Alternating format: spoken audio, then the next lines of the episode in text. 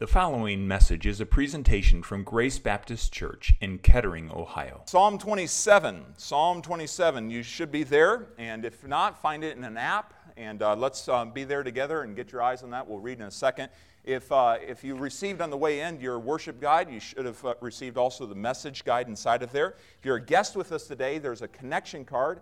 If you'll take a moment at some point before the end of the service and fill that out, there's three of these boxes at all the, uh, the exits here. If you just drop that in, uh, in there, let us know how that you found Grace Baptist Church. We also have a gift for you out here in the lobby we'd like to send you home with and just say thank you for being here at church on this uh, post Thanksgiving Sunday. And uh, I, I had a great time with our family. I hope that you had a good time with your family or whoever you celebrated Thanksgiving with. But the main thing is, it's not just about a day, uh, it really is about a lifestyle that we are to lead of thanksgiving back to the Lord, a lifestyle of praise. And my heart for today is that we'd really just continue on in that and that we'd not lose sight of that and that we just park for a little bit and enjoy the Lord and enjoy what He's doing in our lives. So, Psalm 27, and I want you to uh, read along with me. So, let's stand for a, a minute here as we read Psalm 27, another psalm of David. It's said there in the title. And uh, this is a psalm that we'll, we'll um, begin to break down and help us to understand when David wrote it. But for right now, let's read verse number one, Psalm 27. The Bible says, The Lord is my light and my salvation. Whom shall I fear? Now, notice there the Lord in your Bible. My Bible is all capital letters, and that means it's Jehovah, the great I am. And so the Lord is my light. He is what illuminates, He is my salvation, He is who delivers. Who in the world should I fear? The answer is no one. No one. The Lord is the strength of my life. Of whom shall I be afraid? When the wicked, even mine enemies and my foes, came up upon me to eat my flesh, they stumbled and fell. Though an host should encamp against me, my heart shall not fear. Though war should rise against me, in this will I be confident. In what, David, would you be confident? In, in what would give you confidence when the world has fallen apart, when there's rumors of wars, when there's enemies rising against you, when you're overwhelmed? And he says in verse number four, One thing have I desired of the Lord, that will I seek after, that I may dwell in the house of the Lord all the days of my life to behold the beauty of the Lord and to inquire in his temple. For in the time of trouble he shall hide me in his pavilion. In the secret of his tabernacle shall he hide me. He shall set me upon a rock. And now shall my head be lifted up above mine enemies round about me. Therefore will I offer in his tabernacle sacrifices of what? Joy. I will sing, yea, I will sing praises unto the Lord. Hear, O Lord, when I cry with my voice. Have mercy also upon me and answer me. When thou saidst, Seek thee my face, my heart said unto thee, Thy face, Lord, will I seek. Uh, you can just sense that David was uh, all in on that. Uh, Lord, you told me to do it. Yes, I'm going to do it. I'm going to do it to the best of my ability. Verse number nine Hide not thy face far from me. Put not thy servant away in anger. Thou hast been my help.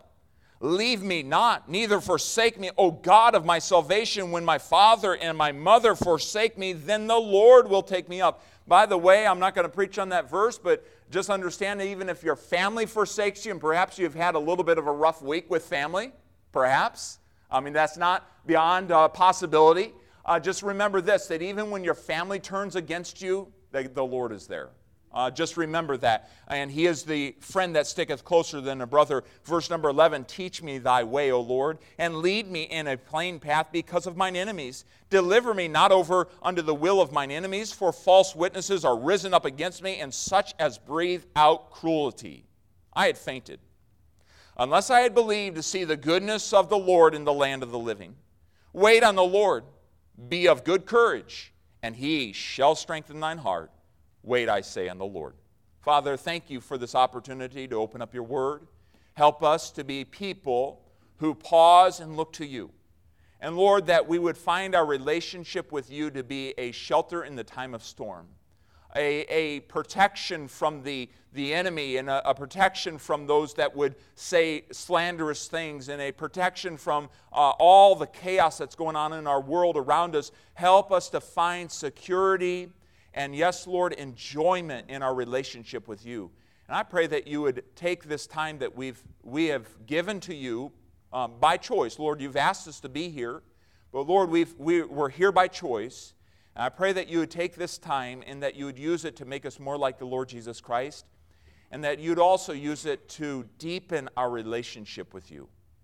Pray for those here that don't yet know you as Savior. I pray that they would come and receive you today and that they would understand the amazing gift of eternal life that you're offering to them free if they'll only believe. And I pray for our children as they hear your word. I pray that you would encourage their hearts and strengthen them. Lord, take control of this time, we pray. In Jesus' name, amen. And you may be seated. Thanksgiving's kind of known for food, right? Uh, the feast. Uh, and no doubt you prepared something. How many of you uh, kind of diverge from the traditional? You say we don't do any turkey uh, in our in our Thanksgiving celebration. Okay, there's a couple of you. Just turkey isn't for you. Uh, what do you do? Ham, ham, tacos. All right, there you go. Tacos for Thanksgiving. That's a new one. Uh, but but nonetheless. Food is involved in Thanksgiving, and I can imagine even right now, as you think back to your Thanksgiving feast, uh, whatever you prepared, whether it was tacos or, uh, or your, uh, your, uh, your turkey. Uh, we had some smoked turkey, we had some grilled turkey. It was good. It was really good. Uh, injected with some, with some apple juice, and it was just, man, it was really good. but you, you think back to what you had, and boy, some savory thoughts come to mind, don't you? you when you think about what you ate, boy, that was good. And oftentimes at Thanksgiving, we really enjoy the food that's laid out. Well, there's a lot of work that goes into, uh, into making that food, preparing it, and enjoying that food. And when you enjoy food, you savor it, don't you? You savor it. You think about it. And even now, it brings back pleasant memories as you think about it. And I'm already counting down the days till next Thanksgiving or till Christmas when we have another, another feast, something that we really enjoy. When you enjoy food, you savor it. You, you'll even sometimes talk about the food that you, uh, that you made. Boy, this was really delicious. This was amazing. Enjoying something means that we praise it, we, we enjoy it, we savor it uh, it brings pleasantness to our minds. Last week, as we concluded the message on giving thanks, and ending thanks to God, I asked you a question Are you enjoying your relationship with God? Are you enjoying your relationship with God? And uh, frankly, I haven't been able to get away from that question all week. Are you enjoying your relationship with God? I want us to consider during our time this morning this question. I'm asking the Lord for, for his, uh, his help. I got a bit of a stiff neck this morning, and, uh, and, and it, it, came from playing with my two littles. And uh, you know what? That's just the way things go. But uh, I'm asking the Lord for um, the, the ability to communicate a burden that's on my heart for you, for us. Really, that started a burden for me. Because I'm telling you what, it doesn't matter whether it's 2020 or two, you know, 2015, there's always been burdens, right? There's always been distractions. There's always been something that would keep us from enjoying our relationship with God.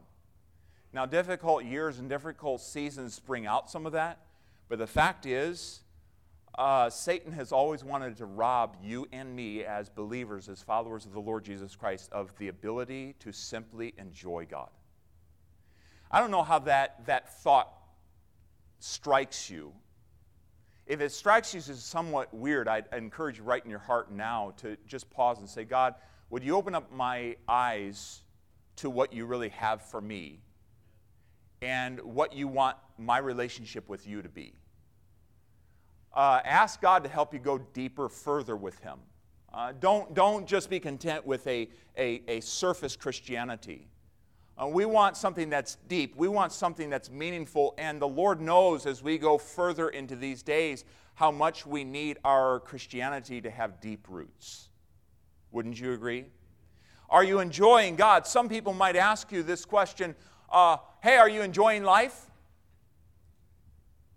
And frankly, sometimes you, you might, you, might, uh, you might say very truthfully, No, I'm not. But a greater question is really are you enjoying God? Because when we enjoy God, we can enjoy life. And by the way, enjoying life is not a, a, a, requirement for Christianity. God never promised that we would be able to just enjoy all of life, but if we enjoy Him, we can enjoy everything He allows and brings into our, into our lives as being from His loving hand. Two times a day, the, the, struck, uh, the, the clock strikes, a digital clock, a, a, a, a, analog clock will say 828 i don't know where i got this from but uh, i at those moments it seems two times. Uh, last night and today I, I, woke up and saw 828 and my mind immediately goes to romans 828 i don't know why and, and how that all got started but my, my mind begins to associate times of the day with certain passages of scripture. And the fact is god is always good no matter what he allows us to go through and we can always enjoy our god for his goodness. Always. Are you enjoying god are you enjoying your relationship with God? Do you need anything else in your life on Cyber Monday in order to make you enjoy life? Or is enjoying God enough? Is enjoying God enough, even if your relationships don't go the way that you want them to go? Is enjoying God enough, even if you don't get that, that spot at work that you want to have? Is enjoying God enough, even if you don't get that financial raise? Is enjoying God enough, even if you don't get that house that you would like? Is enjoying God enough if you're, those around you in your family, your children, don't make the decisions that you would like them to make? Is enjoying God enough to, um, for you? And I don't ask that as a, um, as a question like, I got this all figured up. I am asking that question for us collectively, myself included, as a pastor and as us as believers, is enjoying God enough? What does your heart long for? What does your spirit crave? When I talk about your spirit, I'm talking about your inner man. What is in your heart? What do you long for? Where does your mind go when it's at rest? When there's nothing else in your, in your world stimulating your mind? There's, the TV is off, the radio is off, the, the noise is down, the kids are in bed. Where does your mind go? Where does your mind go in its idle hours? Are you enjoying God? A lot of what uh, our mind is consumed with is really uh, either what we enjoy or what we worry or what we have allowed to dominate our mind is enjoying God enough? Does your mind go to God? Is that a safe space? Is that a place of hope? Is that a place of peace? And joy is to take pleasure in a person or an activity. There's many things that you and I can say we enjoy doing. We enjoy eating. But do we take pleasure in our relationship with God? David knew what it was to go through some uncomfortable seasons of life. Uh, sometimes we read through uh, David's life and we think, boy, this just happened back to back to back. He, uh, he killed uh, Goliath and God used him in an amazing way there. Yeah, sure, he had to run from Saul for a little bit, but uh, then he was king. So what's the big diff? No. Do you realize the, the, reality is that David was anointed king 20 years prior to when he actually sat on the throne? And between that time, yes, he, he, he killed Goliath. Yes, there was, there, was this, there was this opportunity for him to really see God work. Uh, he had some difficult times through his life, but in between uh, the time that God said, I am going to place you on the throne of Israel as a replacement to Saul, who has violated my word and has disobeyed me, there was 20 years that passed in between those times. He, uh, he drew the jealousy of Saul through killing Goliath, and now he is on the run. Imagine you being in the court of the king and having a javelin thrown at you. Imagine taking the king's daughter to wife as a, as a reward for killing this, this enemy of, uh, of, of Israel, Goliath, and only to have to run and to leave her, and then, and then she's given to another man. I mean, countless rejection and, and, and, and uh, disturbing things that happened to David. He ran and ran and ran for his life from this man Saul. During that time, we, we read of his, his interaction there or his, the event at Ziklag, where he comes back and the Amalekites had taken all of his family and had burned their homes. He didn't know if they lived, and even his own men began to turn on him. David was a man who knew distress. And though we could not pinpoint particularly where Psalm 27 is written, I do know that in this period of time, this 20 years of waiting and really desperate times as he awaited the promise of God, at some point along the way, David wrote Psalm 27. David wrote about the enemies that were rising up against him, about the false witnesses that had risen up against him, and yet David still found that in his relationship with God and his communication with God, it was there that he could find peace. It was there that he could find his true source of joy. It wasn't in his life being all all buttoned up and all the trials of his life being excused from his life. It wasn't in all, all the people saying nice things about him. It was in this time of his life where he did have enemies and they were rising up against him, and there was a host that was encamped against him, and there was a king who wanted his death. It was then that David said, Hey, listen, I'm going to still praise God, and I'm going to offer unto him a thanksgiving, and I'm going to offer unto him the sacrifice of joy and of praise in these 20 years. Mm, perhaps you've been through some difficult seasons of life that have lasted. Maybe even you're in a difficult season of life. There's a problem in your life that has lasted 20 years. Even in those problems, we can learn from the scriptures that we can still find joy in our relationship with God. And that's not just high spiritual talk, that is what God wants for each one of us. That is what God wants in our lives. He wants us to be able to enjoy God. And so, as we focus our attention this morning in this psalm, I read the whole thing so you get the context, but I wanted you to especially focus on verses 4 and 5. Look at them with me. One thing have I desired of the Lord. Wait a minute, David. You're on the run. How about this one thing that you desire from the Lord when all of life settles down? When life is good? when the family matters are smooth, when the paycheck is coming in, one thing I desire of the Lord. No, he says, in the middle of all this chaos, one thing have I desired of the Lord. Now, in the middle of all this chaos, we need to be giving unending thanks, like we learned last week. But in the middle of all this chaos as well, how much more do we need to seek the Lord and find joy in that relationship with Him? One thing have I desired of the Lord, that will I seek after, that I may dwell in the house of the Lord. What we're going to see this morning is how that David found enjoyment. He found enjoyment in his relationship with God. You see there in verse number six how that he would offer the sacrifices of joy to the Lord. Do you realize that your joy, when everything else around you says, hey, don't be happy, hey, be a grump, hey, uh, be sour or be depressed, when everything around you says that, but yet you come to God and say, You're my joy, how much of a sacrifice that is to our God and how pleasant that is in His eyes? How we need that. One thing have I desired of the Lord Let's see how David truly enjoyed his relationship with God. Notice his consuming desire.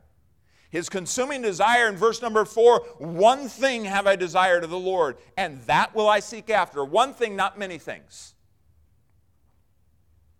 One thing, not many things.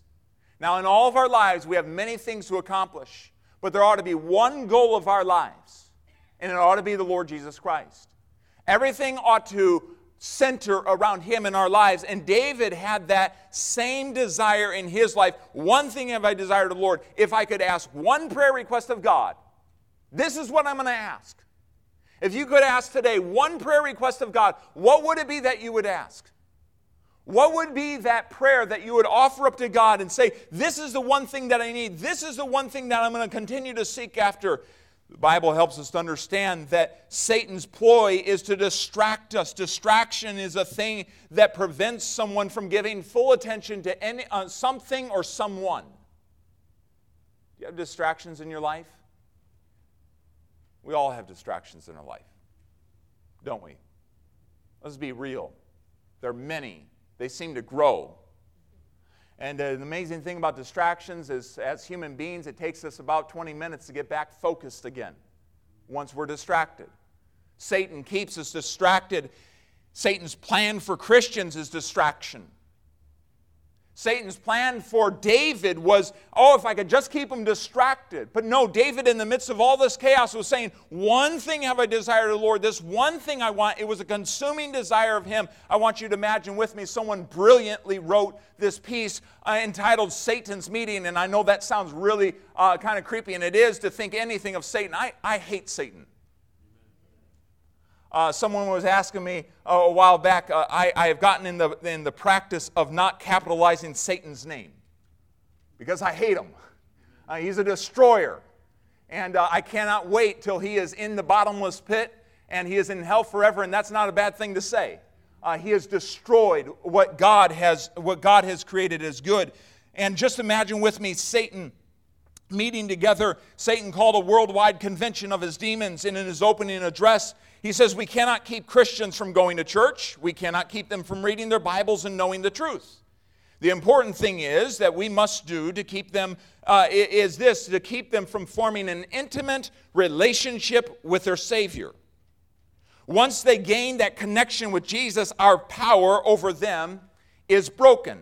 So let them go to their churches. Let them have their covered dish on dinner, covered dish dinners. That's, uh, that's uh, uh, potlucks, right? You know, let them have their carry-ins, whatever you call them. But steal their time so that they do not have time to develop a relationship with Jesus Christ. This is what I want you to do, said the devil. Distract them so that they will not have time to build, uh, build and maintain a relationship with Christ throughout their day. The demons asked, How shall we do this?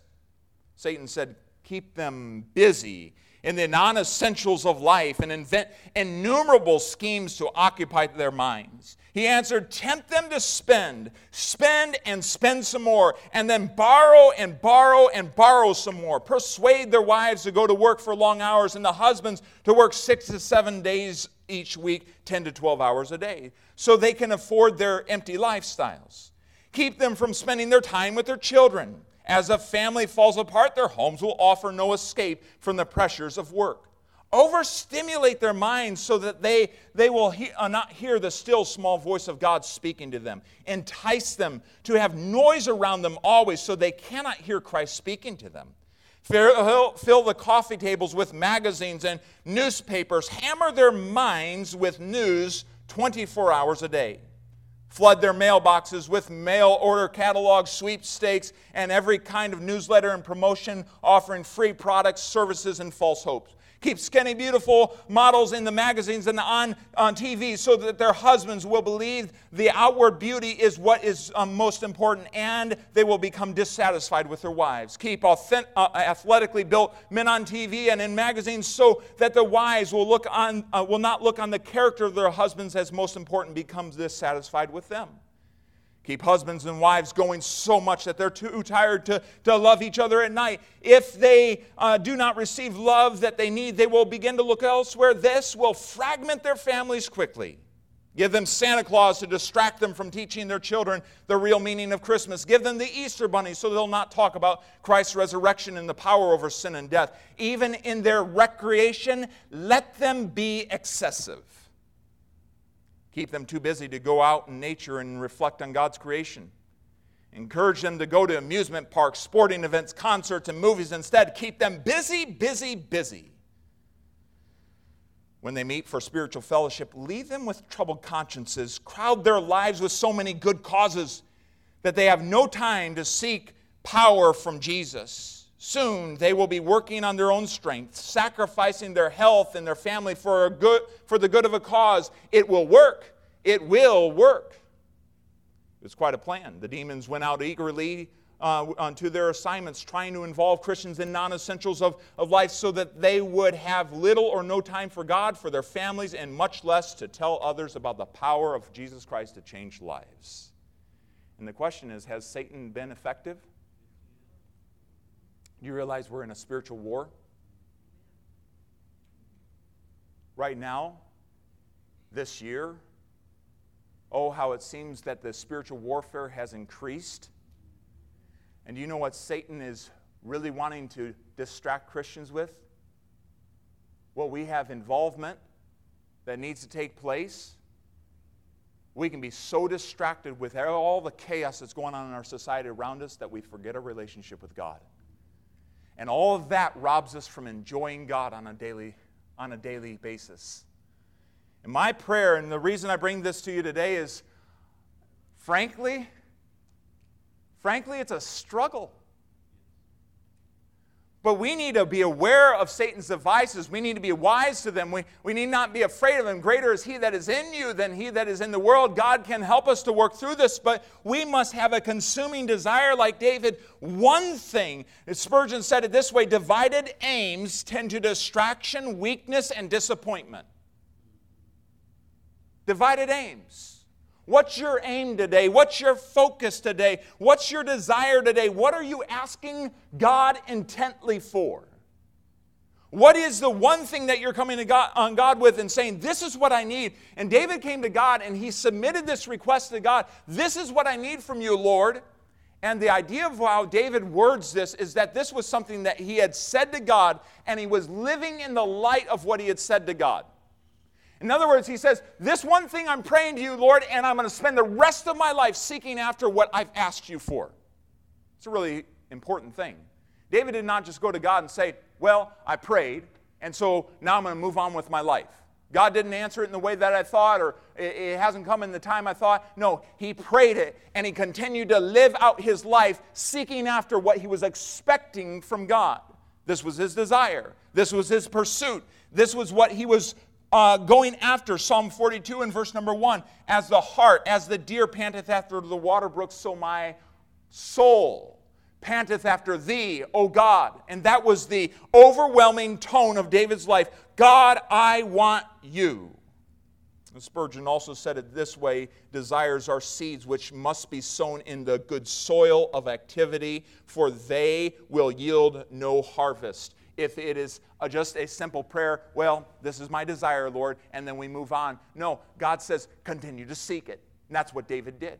Seek after me, seek this thing, expect it from God, continue forward in faith. And so David had one desire. We're going to get to that desire. He had one desire. That's what I want you to get a hold of. He was not distracted. Even in the middle of all that chaos, he was not distracted. He had one desire, one consuming desire. Jesus said one thing is needful when he was talking to Martha. Well, she was serving the Lord. She was doing all sorts of things. She was creating the food, the food. He says, One thing is needful, Martha, and Mary has chosen it. Paul said, This one thing I do. And I ask you this morning, and I ask myself as well, what is that one thing in our lives that we have allowed it to captivate all of our desire? This is what I want. This is what I need from God.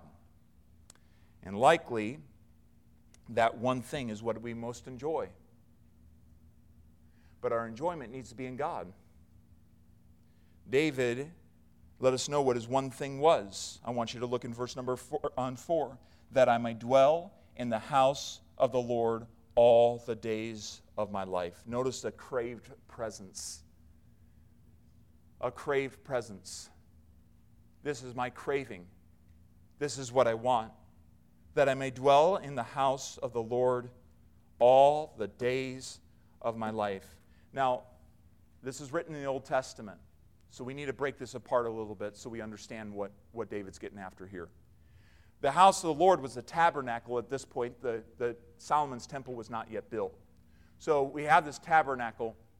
It was a tent that God's people, it was a mobile tent that God's people moved about, and they, they would come there for sacrifices, like we talked about the five sacrifices last week. They would come there to worship the Lord in that place. It wasn't that they could not pray in other places. It was here that the Lord presenced himself among his people, specifically in this part of the tabernacle, the back part of the tabernacle. If you see in the, in the, in the cutaway, you have the front part of the tabernacle, which was the holy place. Uh, service and, and ministry before the Lord was done there. Sacrifices were done out in this outer court, but in there, the, there was ministry and service that happened but there was a part of the tabernacle called the holiest of holies that the priest was only allowed one time a year to go in there and offer the blood from sacrifices to God on the Day of Atonement. one time a year. They were so nervous about going into the Holy of Holies because that is where God presenced himself. And if a priest were to have gone in there as an unclean man, as a, a man with sin, a man not right with God, God would have smote him dead in his holy presence. The holiness of God is nothing to, uh, to laugh at, nothing to take uh, for granted. The holiness of God is something very, very serious, and we have lost our fear of God in this day. But He is still the same holy God. They were so concerned about uh, going in there that they would put bells around the, the, the hem of the garment of the priest and put a rope about his foot so that if he went in there and they stopped hearing his bells jingle, they could pull him out. You say, that is really weird.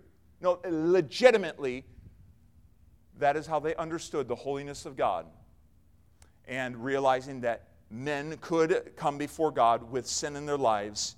God said, Do not appear before me that way. All this looking forward to what God would eventually make, make possible uh, in an unhindered way through Jesus Christ. But the tabernacle, this was a place in which the presence of the Lord dwelled among men.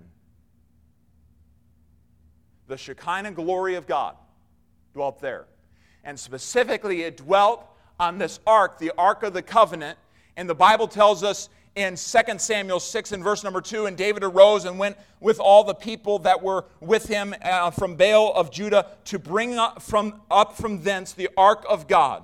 This, this pictured, uh, this rendering that we have there on the screen, this ark of God, whose name is called by the name of the Lord of hosts that dwelleth between the cherubims. There, uh, uh, they're pictured on the ark. God's presence dwelled among men there in the tabernacle between the cherubims. David understood that. That was understood from the book of Exodus, and it was there in that place that on David said, I want to be in that house, I want to be in the tabernacle in the presence of God. This wasn't about being inside of a building, this was about being in the presence of God. And so when you read through the Old Testament and you begin to see the house of the Lord, understand that a lot of times that is referring to the presence of God dwelling among men. There the, uh, in the, uh, the tabernacle, this Ark of the Covenant, it was the holiest object of Israelite worship because it symbolized the presence of God. Inside of it, it contained the Ten Commandments, the instruction of God's Word, the instruction in righteousness. It also contained Aaron's budding rod, which um, symbolized the practical life leading of God in our daily, in our daily lives. And the, the power of God on, on uh, Aaron and Moses as leaders among God's people, but it symbolized the presence of God. One of the first duties that David took on when he became king was to go and get the ark and bring it back to the house of God. And you know, later on in his life, he had such a raging burden to give God a permanent dwelling place among men and building the temple. God said, I'm not going to allow you to do this, but your son will do this. And David um, prepared in such a grand way and set his son Solomon up for success to build the, the, uh, the temple where God would continue to dwell among men. What David is declaring to us is that he wanted to remain day by day, moment by moment, in the presence of God.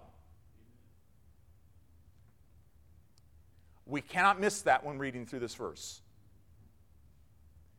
And friends, the reason David was undisturbed by the chaos around him is because he, he had esteemed the presence of God in his life and the desire for the presence of God greater than everything else around him. It trumped everything in his life. It was the presence of God that he desired. Later on, Psalm 43 and verse number 3 Oh, send out thy light and thy truth uh, give me your direction. Let them lead me. Let them bring me to thy holy hill and to thy tabernacles. Then will I go unto the altar of God, unto my God, my exceeding joy. Well, you desire to be in the presence of God. It says here that I may dwell. That I may dwell. I want to live there. I want to inhabit it. I want to take up residence. I want to set up home there in the presence of God. And how do you think if David would dwell every day in the presence of God, how do you think that would affect his days? How do you think that would affect his perspective on the world events around him? I think he would have peace. I think he would have joy. I think he would have assurance in his heart. I am his and he is mine. I think he would have love even towards his enemies. I believe that there would be truth that he would have in his heart, but also he'd want to share with others. He'd have an understanding of the holiness of God and would live his life in respect of that. He would understand that victory is possible with God. He would have confidence in his heart. In reality, we'd have not a care in the world as long as he dwelt in the presence of God.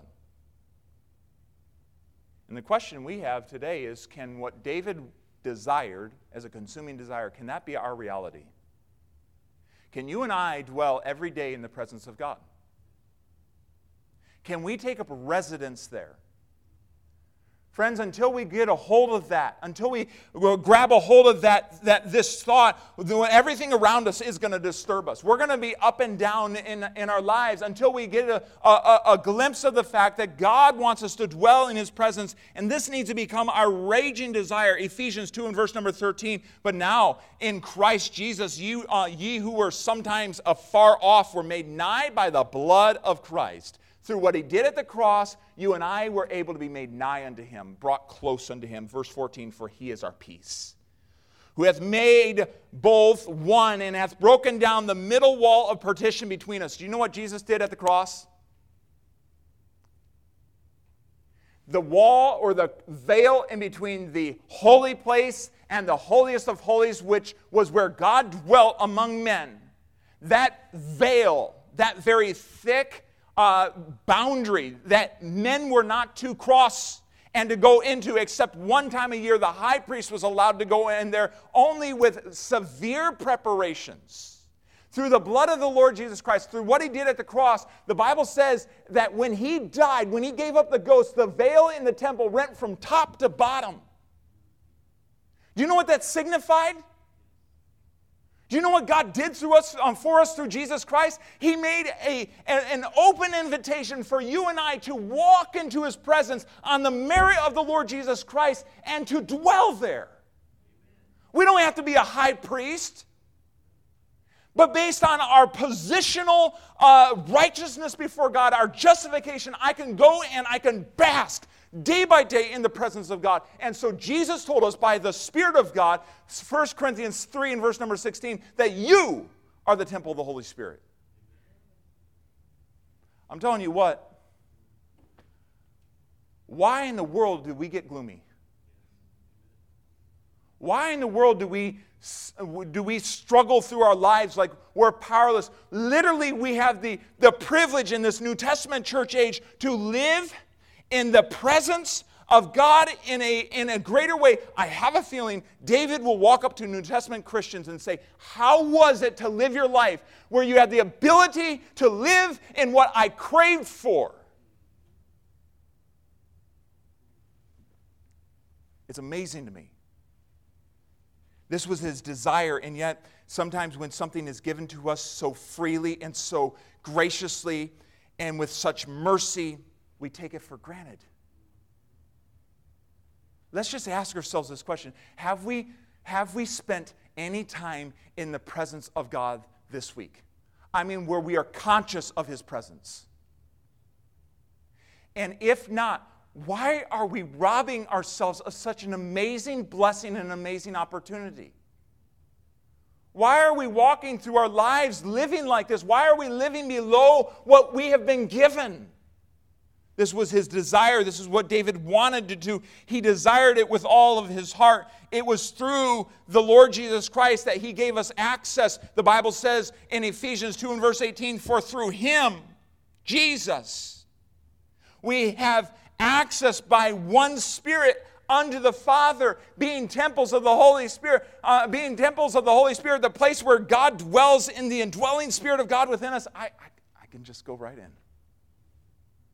There's a song out there, if you are not familiar with it, I Can Go In. It talks about just that idea. I can go in. I have that privilege.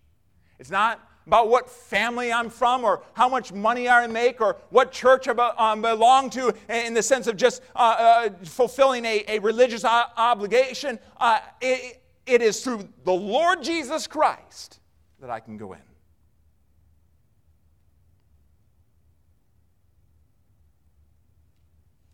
This is what David craved. Do you? Do you crave the presence of God? Do you miss it when you're not in the presence of God? Do you realize Samson, when he lost his strength, didn't even realize it? He, missed, he did not miss the hand of God upon his life. He did not miss that God had removed his power from his life.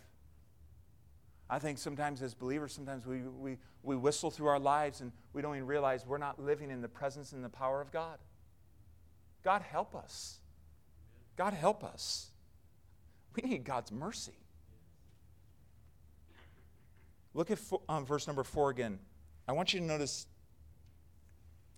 what did David want to do in the presence of God? Why did he want to be there? To check it off a list? To say, Well, I've been to the presence of God this week? No. I want you to notice that he wanted to concentrate on admiring God.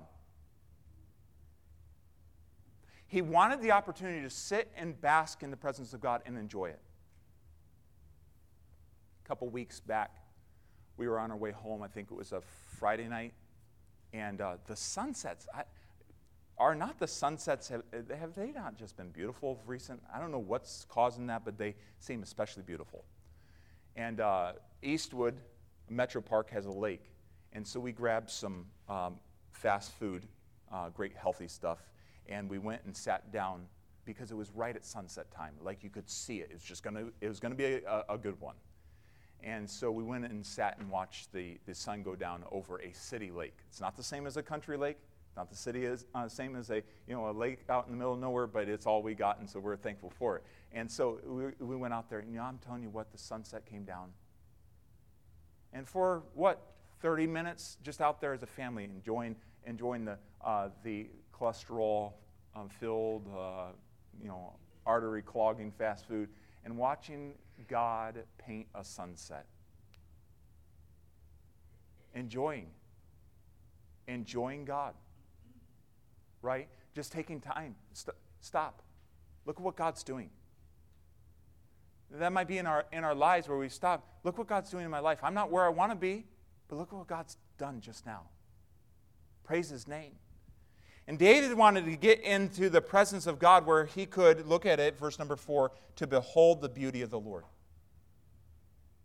I, I, I really feel, and I'm, I'm, I'm guilty, along with many others, of reading over that phrase, the beauty of the Lord. Have you stopped and considered how beautiful God is? David wanted to get there and be able to, to perceive it. He wanted to be able to direct his gaze, not just a glance, a gaze at the beauty of the Lord. This is what God desires of worshipers on heaven, in heaven and in earth those that would be consumed with admiring the, the beauty of the Lord, His beauty, His, His loveliness. His loveliness. When you think of all that God has done for you and your life and where He's brought you from, and that He's allowed you to grow up where He's allowed you to grow up with the freedoms that you have, with a Bible that you have, many other languages. I was listening yesterday. There are multiple, multiple languages throughout India and other parts of the world that do not yet have the Bible in their heart language.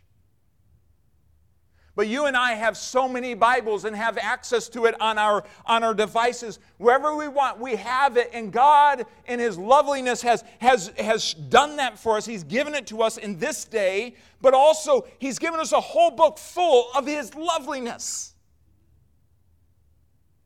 And where we read through the Old Testament, we realize that He didn't just love one group of people, but He loved the whole world through that group of people Israel.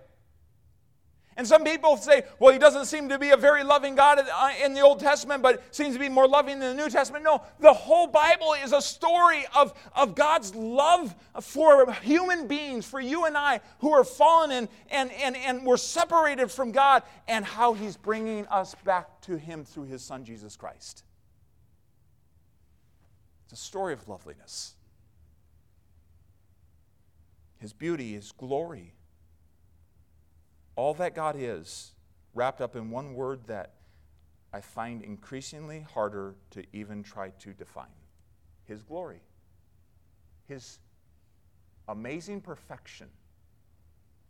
His beauty, his, his attractiveness. Yes, our God is attractive. Sometimes we don't make him attractive. The Bible tells us that in um, Philippians 1 and verse 27 that we can live a life that's unbecoming to the gospel of Jesus Christ and thereby make Jesus unattractive to those around us. But Jesus, when he is unveiled, is very attractive.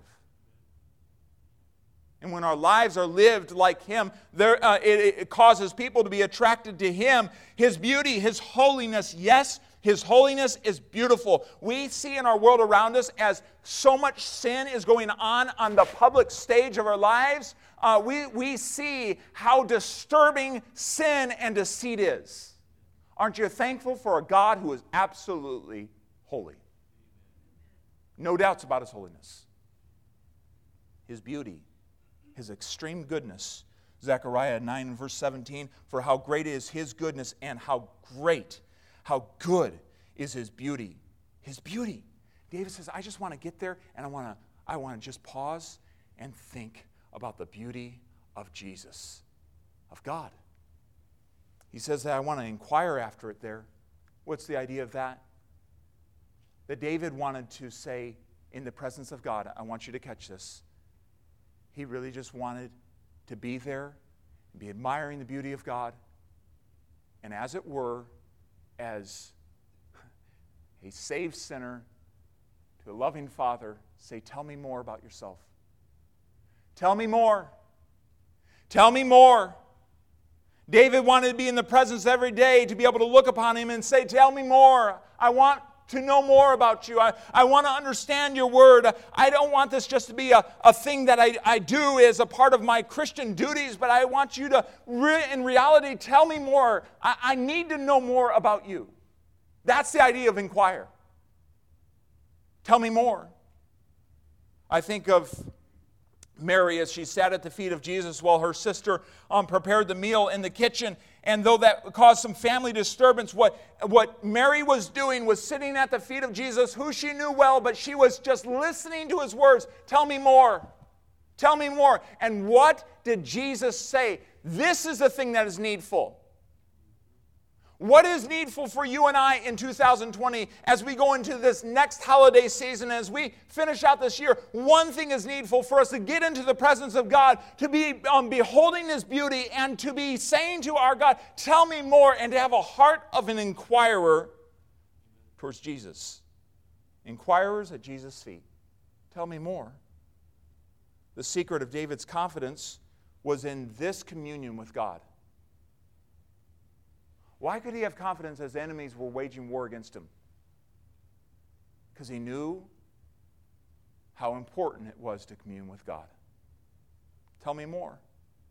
He said in Psalm 16, verse 11, Thou wilt show me the path of life, in thy presence is what fullness of joy. I know when I can get into your presence, all the problems in the world around me, they subside.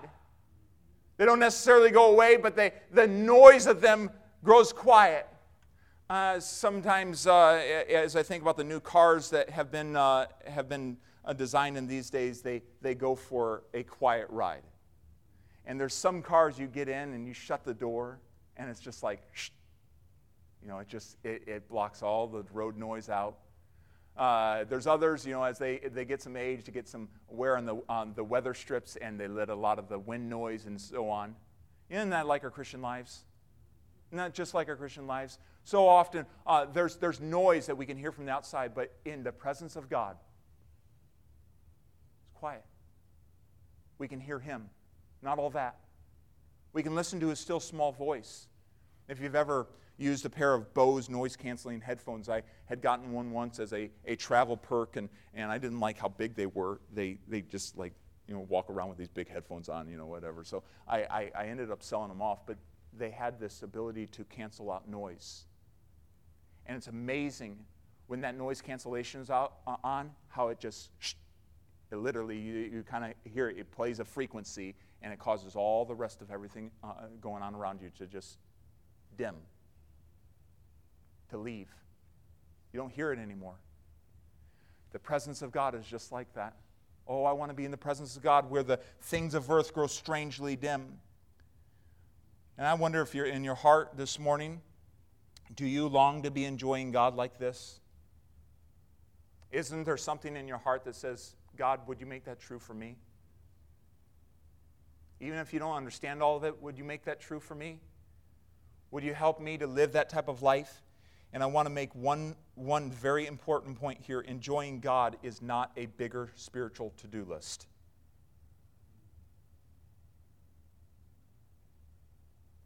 Sometimes we, we work well off of lists in our Christian lives.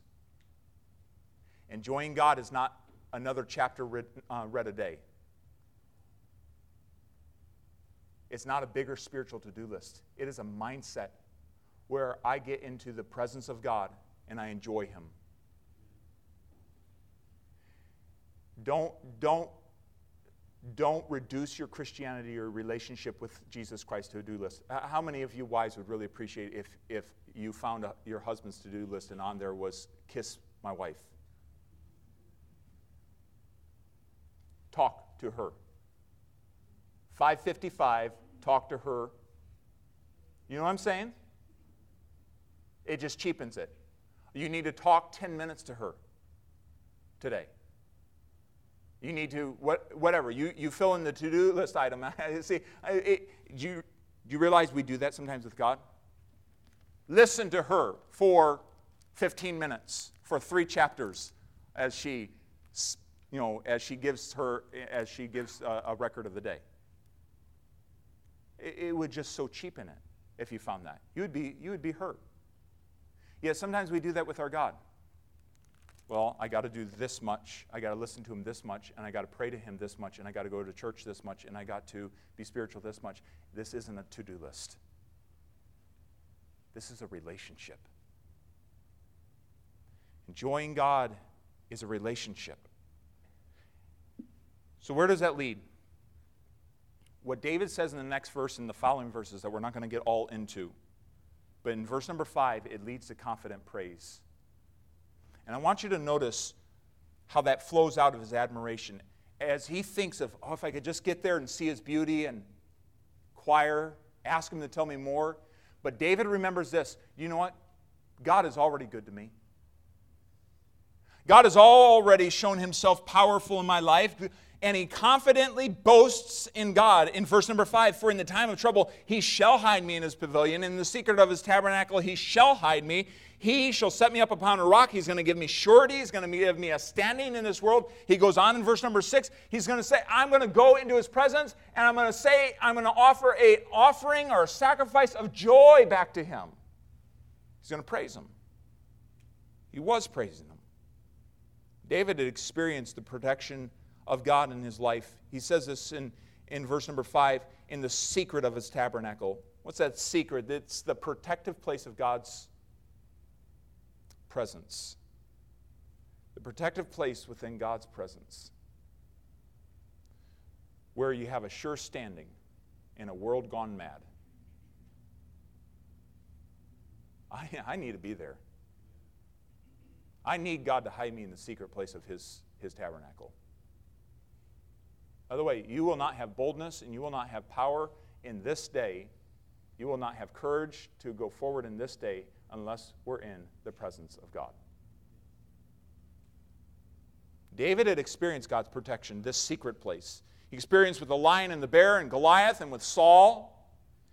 And in a, another context of trouble, David said this Psalm 43 and verse number 4 Then will I go unto the altar of God, unto God my exceeding joy. Yea, upon the harp will I praise thee, O God, my God. And he gave praise to God. Here in verse number five and following in, in, in, Psalm 27 and many other Psalms in the scripture, he gave praise to God. Why? Because he enjoyed God. You talk about what you enjoy. We talk about what we enjoy. We praise what we enjoy. And David gave praise to God because he found joy in God. C.S. Lewis put it this way We delight to praise what we enjoy because the praise not merely expresses, but completes the enjoyment. Brings it full circle in our lives, and how important it is for us to realize that when our praise to God stops, it's a telltale mark that our enjoyment of God has stopped. When we can find nothing to praise God about, we have stopped enjoying God. That's convicting. You remember back to when you were dating, courting, or whatever you want to call it, getting to know the person you want to spend the rest of your life with? Do you remember back how you thought and you talked to others about them, how perfect they were, color their eyes, how they carried themselves. You think about that and how the, the, the, the praise could go on and on and on and on. Why? Why does a spouse, a future spouse, a, a, a, a young man or a young woman, why do they do that? Why do they give praise towards their future spouse? Because they enjoy them. Now, the struggle is, as marriage goes on, sometimes that ceases.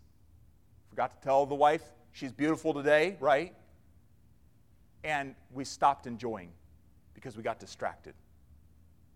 And so the praise and the words of affirmation stopped. And that's what happens in our lives. Many times we come into our relationship with Jesus and it's amazing. It just dumbfounds us that He would love a sinner like me. But as we go on we kind of get used to the Christian life thing, we stop, we stop enjoying Him and we stop praising Him. You know, in a week of Thanksgiving, we can look at it as a, as a day, and I, I really honestly don't, I don't believe that most of you look at Thanksgiving, well, this is the day we give thanks and none of the rest of the rest of the year. I, I know we're really on the same page about the idea that we should always be thankful to God. But have we lost the heart level praise towards our God on a daily basis? The, the wonder of our God. Have we lost that? are we skipping by things that He's done for us, that He's given us breath, that He has provided for our needs, but that He has also given us an inheritance? He's given us the same inheritance as the Son of God, Jesus Christ, in Christ. Like what Jesus has before the Father, we have. We're not beggars and paupers. You might not be a wealthy person here, but friends, you're wealthy in heaven. And have we lost the wonder of what, what God has done for us? Have we stopped praising Him and, and, and thereby stopped enjoying our relationship with God? It's kind of a ho hum. I can take it or leave it. I can go on, on my way. I can go through my week. I, I know I need to do my Sunday thing. I know I need to um, be in His Word, but I, I've lost the enjoyment of God. How do we get back to enjoying God? I'll give you another quote in a in a final verse of Scripture. Lewis continuing that thought fully to enjoy is to glorify. In commanding us to glorify Him, God is inviting us to enjoy Him. Praising God is the same as enjoying Him. And as we enjoy Him, we draw near to Him. We draw near to Him. Friend, even if it feels awkward, if you have to start you know, moving stones of your life to find things to praise God about, praise Him. And allow yourself to draw near to your Father, your heart to be opened up towards the Father, and to realize how incredibly good He is. And how do we get back to enjoying God? Really, exactly what David is saying. Hey, I just want to get back into your presence. And Jesus said this in John 15 verse 11. We'll look at this a little bit more tonight. John 15, he says this He said that I've talked to you about abiding in my presence, abiding in me, and I in you. I've talked to you about remaining in the presence of God for this one purpose. This one purpose, John 15, verse 11. These things have I spoken unto you that your, my joy might remain in you and that your joy might be full. I have talked to you about abiding in my presence so that you could enjoy your relationship with me. That's what God has done. God does not want us to live our lives. He does not want us to live our lives subpar. He wants us to enjoy what He has given us. Friends, this ought to be the happiest place in the world. As we get together and start talking about the goodness of God and praising Him in this place, this ought to be the happiest place in the world. So, are you enjoying life? Really is not the question. If you enjoy God, you will. We will. What would happen if we go into this next week and go out into a world that's gone mad and go to our workplaces and it is evident that we're enjoying God?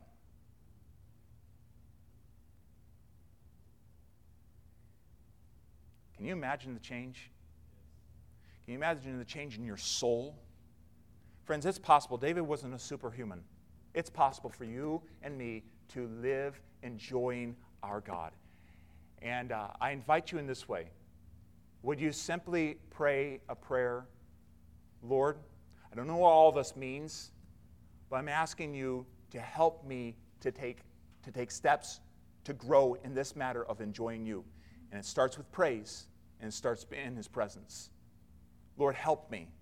Help this to be the reality of my life. I want it. Voice that to prayer in prayer to God this morning. Would you bow with me in prayer?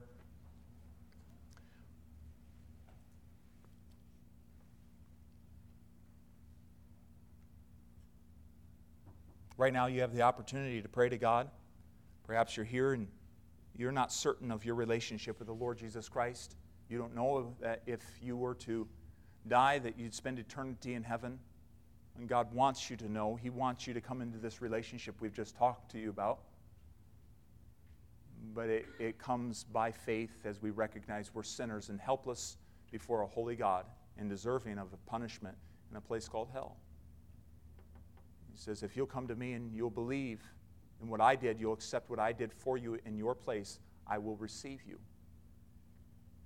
I wonder this morning how many of you would say, Pastor, I know for certain that I have received the Lord Jesus Christ as my Savior. I do know that when I die, I will spend eternity with God because of what He has done for me, not because of myself, but because of what He has done for me at the cross.